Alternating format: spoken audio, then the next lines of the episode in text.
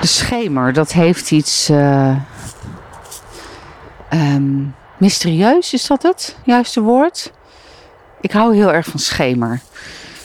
Ik hou van de schemer in de ochtend en ik hou van de schemer in de avond. Ik weet trouwens eigenlijk niet eens zeker of dat allebei schemeren heet.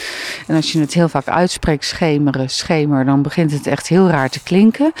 Maar goed, dat moment dus van licht naar donker en van donker naar licht. Ja, daar, daar voel ik me altijd wel gemakkelijk bij. Daar voel ik me lekker bij.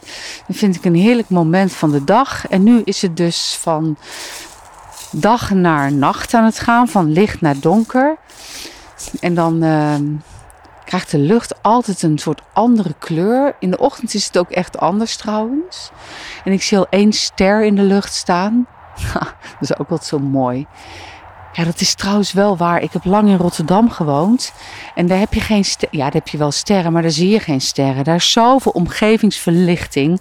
Dat gewoon de lucht verlicht is van het licht. En dan zie je de sterren niet. En hier is het s'nachts donker. En zie je dus wel heel veel sterren.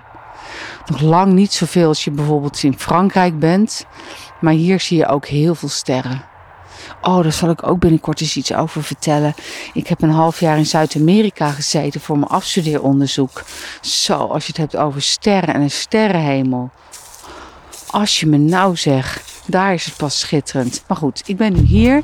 En ook hier is het nu heel fijn. Eén ster aan de hemel. Het is nog, nou, het is aan het schemeren. Dat is een leuke gekke woord als je het te vaak zegt.